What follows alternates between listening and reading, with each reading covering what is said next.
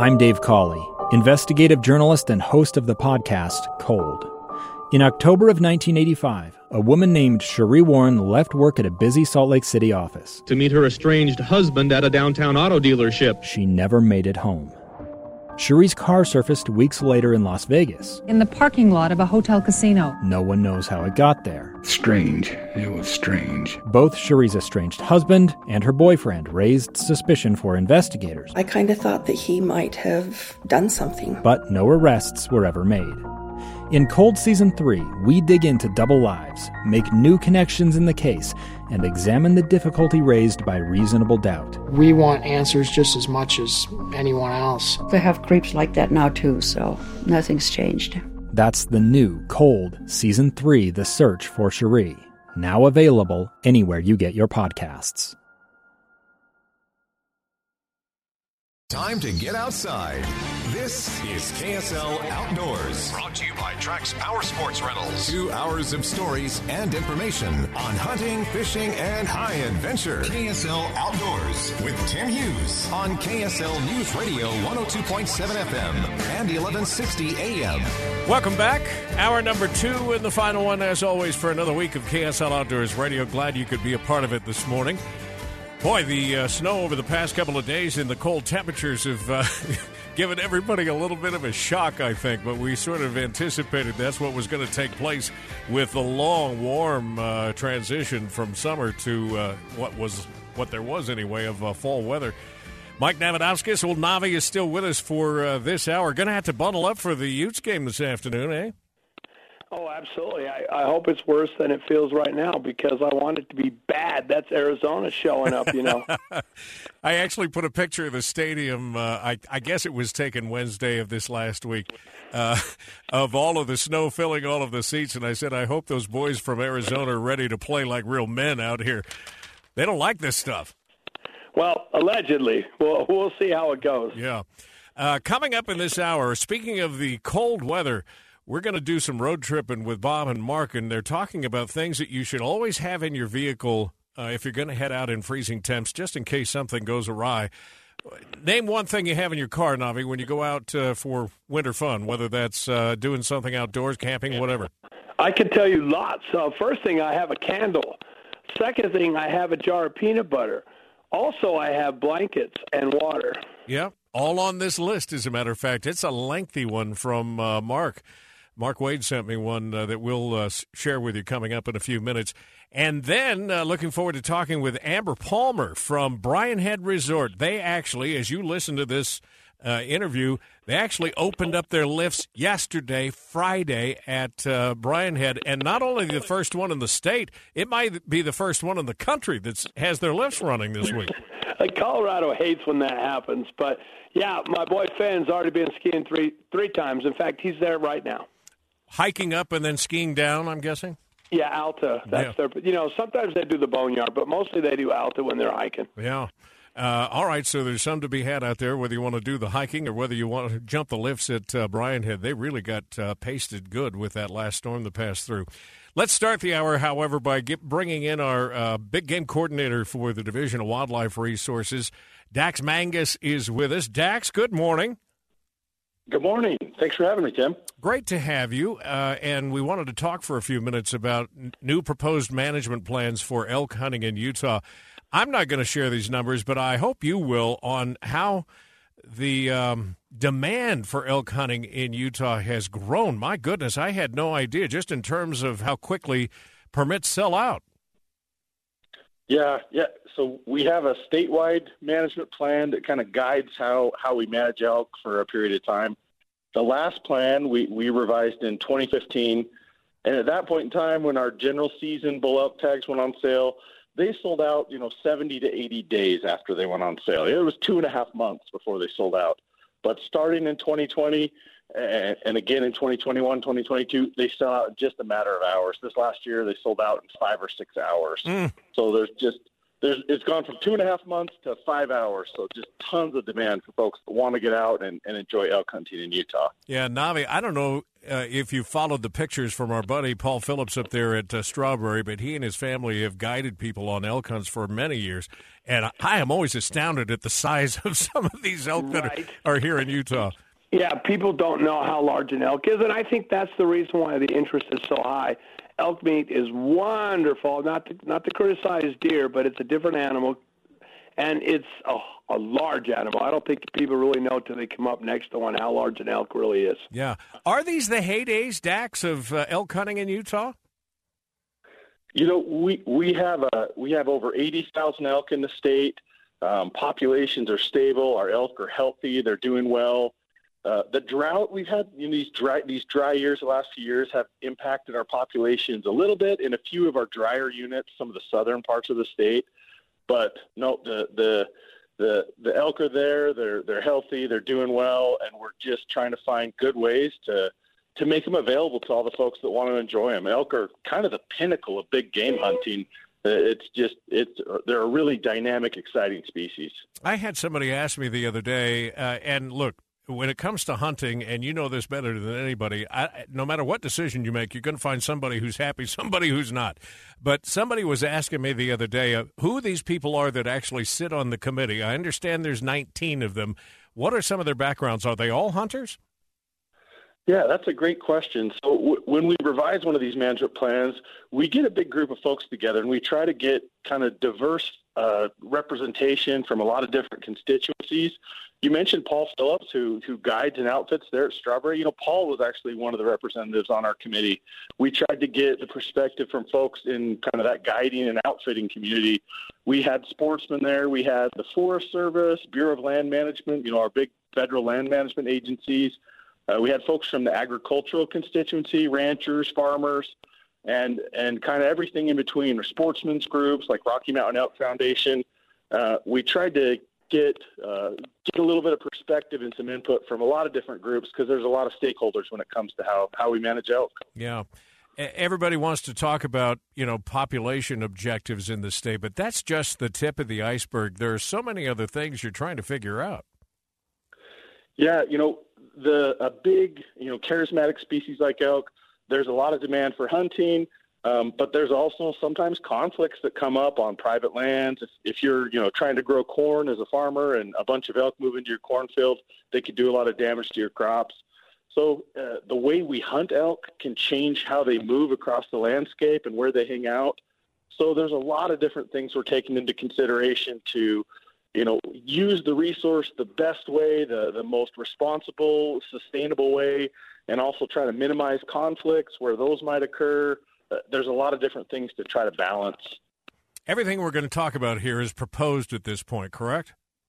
Yes, yep. So we're proposing a new a new statewide elk management plan that would go for 10 years, so from 2023 through 2032, uh, with a mid-plan review after five years. One of those is six additional general season hunting units. Uh, where would you put those? Yeah, so that was in response to just that overwhelming increase in demand for, for general season elk hunting opportunity. So we're taking some of the units that have been managed as limited entry units or managed as primitive weapon hunts units uh, on a draw basis, and we're recommending uh, converting those into the, the general season any bull designation. The Paunsaugunt unit down in southern Utah, which is really famous for deer, but it does have an elk population there. But the elk population is maybe not not quite as strong as the deer population. Uh, the Nine Mile Anthro unit out in northeastern Utah. Um, a couple portions of the Nebo, not the whole Nebo unit, but a couple portions. One near Moroni called Moroni Hills. Another one kind of at the south end of the Nebo, uh, the Nebo unit near Levan called uh, the Valley Mountains. Um, and then some West Desert, where we're recommending the Deep Creek Mountains, the Oquirrh Stansbury Mountains, and kind of this uh, bigger Deep Creek unit. Uh, we're recommending all of those be converted to uh, general season any bull units. Obviously, we're not going to get to all of these today, and people can go to the website to find out, you know, some of the specifics. You're also talking about a cap on any bull permits. Yeah, we currently have a cap of seventeen thousand five hundred what we're proposing, it's a pretty big change. We're proposing instead of one rifle season with 17,500 permits available, we're proposing two rifle seasons. And during that first rifle season, uh, having a cap of 15,000, and then during the second rifle season, no cap, so unlimited. Uh, we recognize that'll probably be a pretty hard hunt. A lot of the elk will have been pushed around and, and kind of be hiding out, hanging out in places that are that they're hard to get to during that second season. But if there's folks that just want to be able to count on that traditional family hunt, that they know they can put it on their calendar and do it year after year, we want that opportunity to be available. Although we recognize it'll probably be a pretty challenging hunt, pretty difficult. Yeah.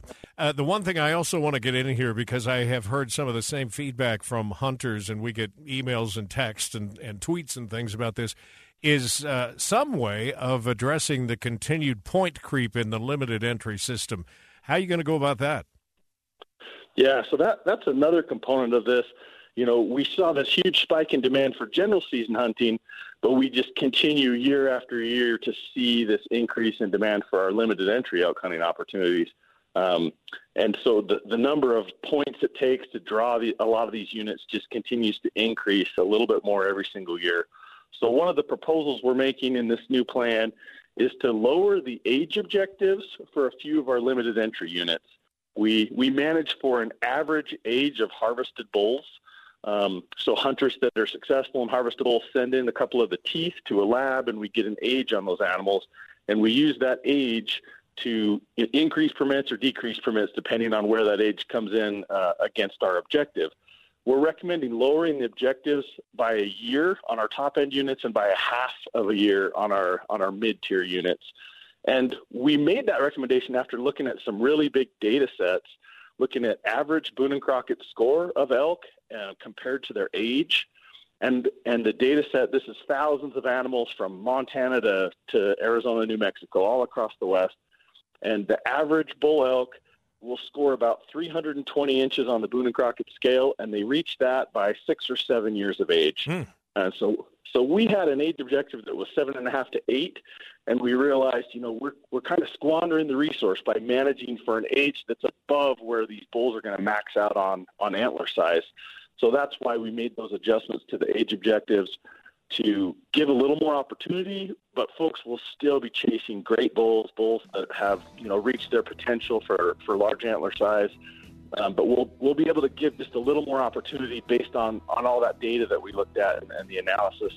This is a huge part of what we did as an elk committee was looking at scouring data from Utah and all around the West and looking at all the information that was available so we can do the best we can to manage the resource. Yeah, there's a ton of this that's science, but there's also a ton of it that is uh, best educated guess, especially if you're looking 10 years down the road, and uh, it's not an easy task at all.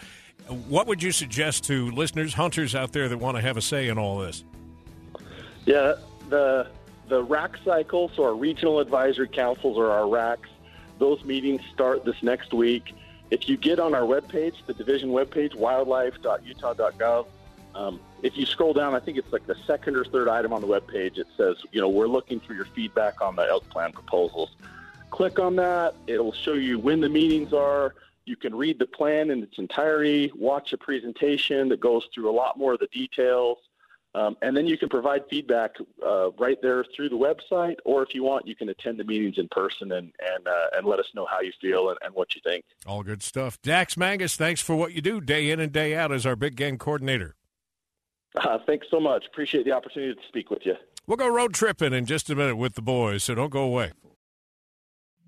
Two years ago, Americans watched in horror as a crisis unfolded at the Kabul airport. She was tear gassed and beaten. Images of thousands desperate to escape Taliban oppression filled our news feeds. More than 80,000 Afghans made it to America. But the story didn't end there. It was very cold. There was no power, no heat. Who would help our newest neighbors? I'm Andrea Smardon. In Stranger Becomes Neighbor, you'll hear the stories of some remarkable refugees who left their homes and their dreams behind only to start over from zero. Their only possession was three blankets. And you'll meet Americans who stepped up to help them. You want me to come when you deliver your baby. What can one person do in the face of an international disaster decades in the making? That's Stranger Becomes Neighbor. Find us at kslpodcast.com, follow us on Apple Podcasts, or anywhere else you listen. What do you say we do a little road trip in here? But if you're coming along, you better bundle up. Got some cold weather and some snow out there. On the road again. Just can't wait to get on the road again. We are road tripping with Bob and Mark. That's uh, Bob Grove, Mark Wade, both joining me now uh, for this segment of the program. Guys, it's very timely, and Bob, you said a minute ago, uh, we kind of do this annually with a, a little refresher course, which I think we all need from time to time. Yeah, I mean, it's it seems like when we get the first snow, the first couple of snow storms through Salt Lake, everybody has forgotten how to drive in snow.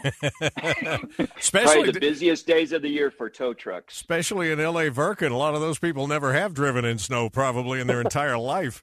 No, not much snow here. Yeah, uh, we're certainly getting a lot of it. Uh, uh, Mark, you said you got a little bit in Mona, right? Yeah, we, we don't get as much as you you apparently have. We're right below Mount Nebo, and I think all the storm blows around the mountain, so it doesn't drop much here often. What we thought we'd do today is just talk about some of the, the uh, things you should have in your trunk. And I've, I've got to admit, I, this is a list that's longer than I anticipated, but I looked at almost all these things that are in my garage, sitting in various places, taking up space on a shelf when they could be quietly sitting in the trunk of my car just in case something bad comes along or I get stuck somewhere. So let's walk through some of these things. We're not going to get them all in, Mark, but uh, where do you start? I guess it's with warm clothes. You know, warm clothes is, is an obvious one. You, an extra jacket's not a bad thing to have in your your vehicle. Extra gloves, a beanie, hat. We we think those are all good things. If you've got an extra pair of shoes that you can just put down, you know, something that's better for winter weather. That's not a bad thing. And then we like uh, just warm blankets. Throw a couple blankets into your be into your trunk or in the back seat of your car. Yeah, and it's one thing if you're thinking about uh, Bob riding on I-15 or you know I-80, one of those this time of year. It's another if you're going to be in the back country exploring places. If you break down out there, you better have more than just warm clothes. Yeah, you know that's that's what we're thinking of on these road trips. If you're going in away from uh, population densities, because of course, if you're in the city and that, there's you're going to be seen and helped. But it's on these road trips. Uh, you know, my motivation behind it is watching episodes of I Survived of guys who've been stuck out there for days, you know, and they didn't have everything they needed. So I thought I thought you were going to say sure. I thought you were going to say naked and afraid, and that's an image I don't No, even want no, to think no, about. Yeah. Yeah, well, that would be even worse. That's where warm clothes comes in handy. Yeah. But yeah, you know, it's these road trips. If you get caught, if you slide off the road, you're up in the mountains or you're out in the open road. You know, think of I-80 across Wyoming. you Yeah. know, and maybe getting stuck somewhere out in that area. Well, that would that you know you need to have these things. I usually keep all this in my car anyway. Uh, but some of the folks out there may need to get a bigger trunk for some of the items we have on the list. But you know, obviously, one of the things that we feel is very important are to have a cell phone with an extra battery, to have extra batteries. You know, you can buy these extra batteries that'll help charge your phone and keep them lasting because that's going to be important Yeah. part of survival. Chains, rope, tow strap, all of those things. Tire chains, something that are sort of a lost art these days. Uh, everybody used to have them in the past. I don't know about now. But even battery powered radios, Mark, is a good idea. We we think that's a great idea. You've got those kind that you can just wind up in case your batteries do go dead. Those are handy. Those little emergency radios are a good thing.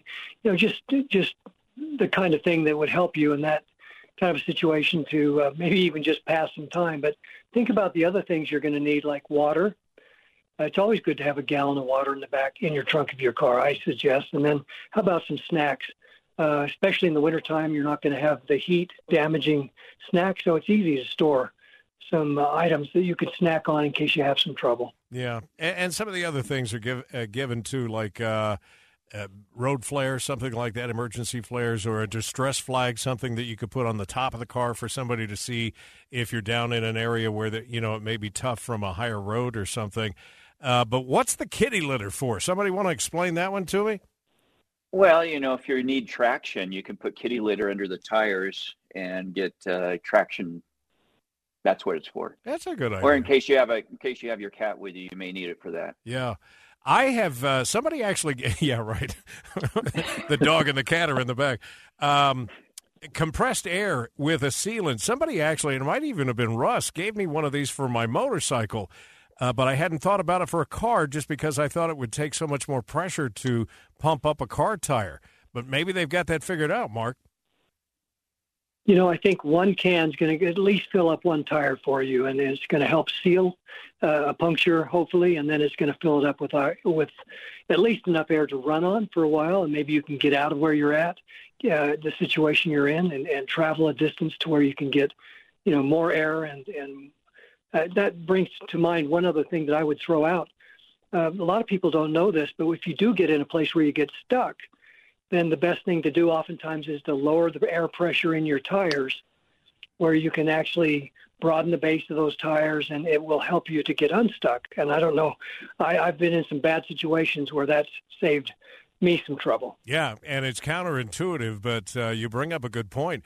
Uh, I had the opportunity when I was over in uh, the Middle East actually to t- to take a sand buggy ride out in the middle of one of the biggest deserts on the planet, and it's the first thing they do is stop and let half the air out of those tires, and that's how they get their drifting through all of that shifting sand, which is a little, little scary, but uh, a memory I'll carry with me forever. Bob, the other thing, and uh, we're out of time here, but the other thing is most of this stuff you can get as a kit, and it's available all over the place pretty widely. Yeah, there are. There are some kits out there. I have one. Uh, I don't know it's still around called uh, Getaway Emergency Roadside Kits of some sort. I haven't. I used to have them on the website, but I, I keep all this in a plastic bin in my car. But the m- number one most important thing, yeah, matches. Ah, yes. You gotta have matches because the secret to survival, big bonfires. Yeah, yep. And if you can't find dry timber, I mean, we've had stories of guys on snowmobiles that were stuck for a couple of days, actually lit the seat of their snowmobile on fire, and that's how they kept warm. Um, yep. You know, you, would wait to do that last thing instead of first thing, but uh, it's actually saved some lives. All right, guys. Uh, anybody wants information? Of course, this is always great stuff. You can find so much more and actually feel like you got away. It's road tripping with Bob and Mark.com. Bob, Mark, thank you. Thank you, you. Tim. Actually, Bob, you're going to hang out because we're going to talk to uh, Brian Head next. They've opened up their lifts. If you can join me, absolutely. We'll uh, do that. So stay with us. Amber Palmer joins us next.